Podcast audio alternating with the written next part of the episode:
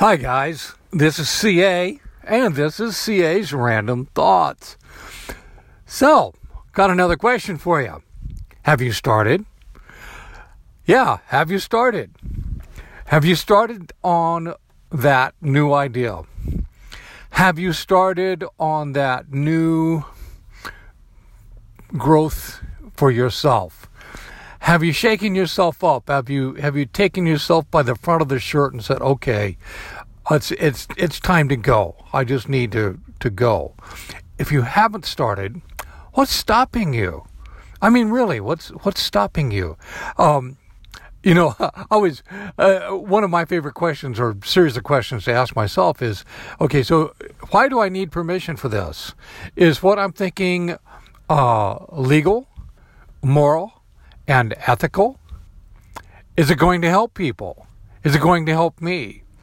So, if you know, if all of those things are true, then what's stopping me? Why can't I just start? Uh, and I'm going to read, you know, hope you don't get tired of hearing this, but I'm going to say it over and over and again. Uh, you don't need a lot of money. You don't need a lot of time. You don't need a lot of experience and you already have all of the education you need to start whatever stupid idea it is that you have in your mind because you wouldn't be thinking of it if you didn't have enough education.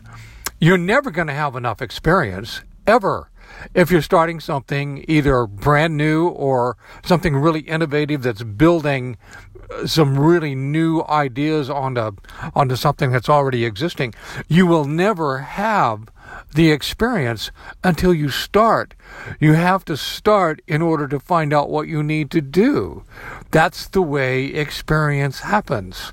So, whatever it is that you have been thinking about forever and ever and ever and ever and ever, stop thinking about it and start doing it.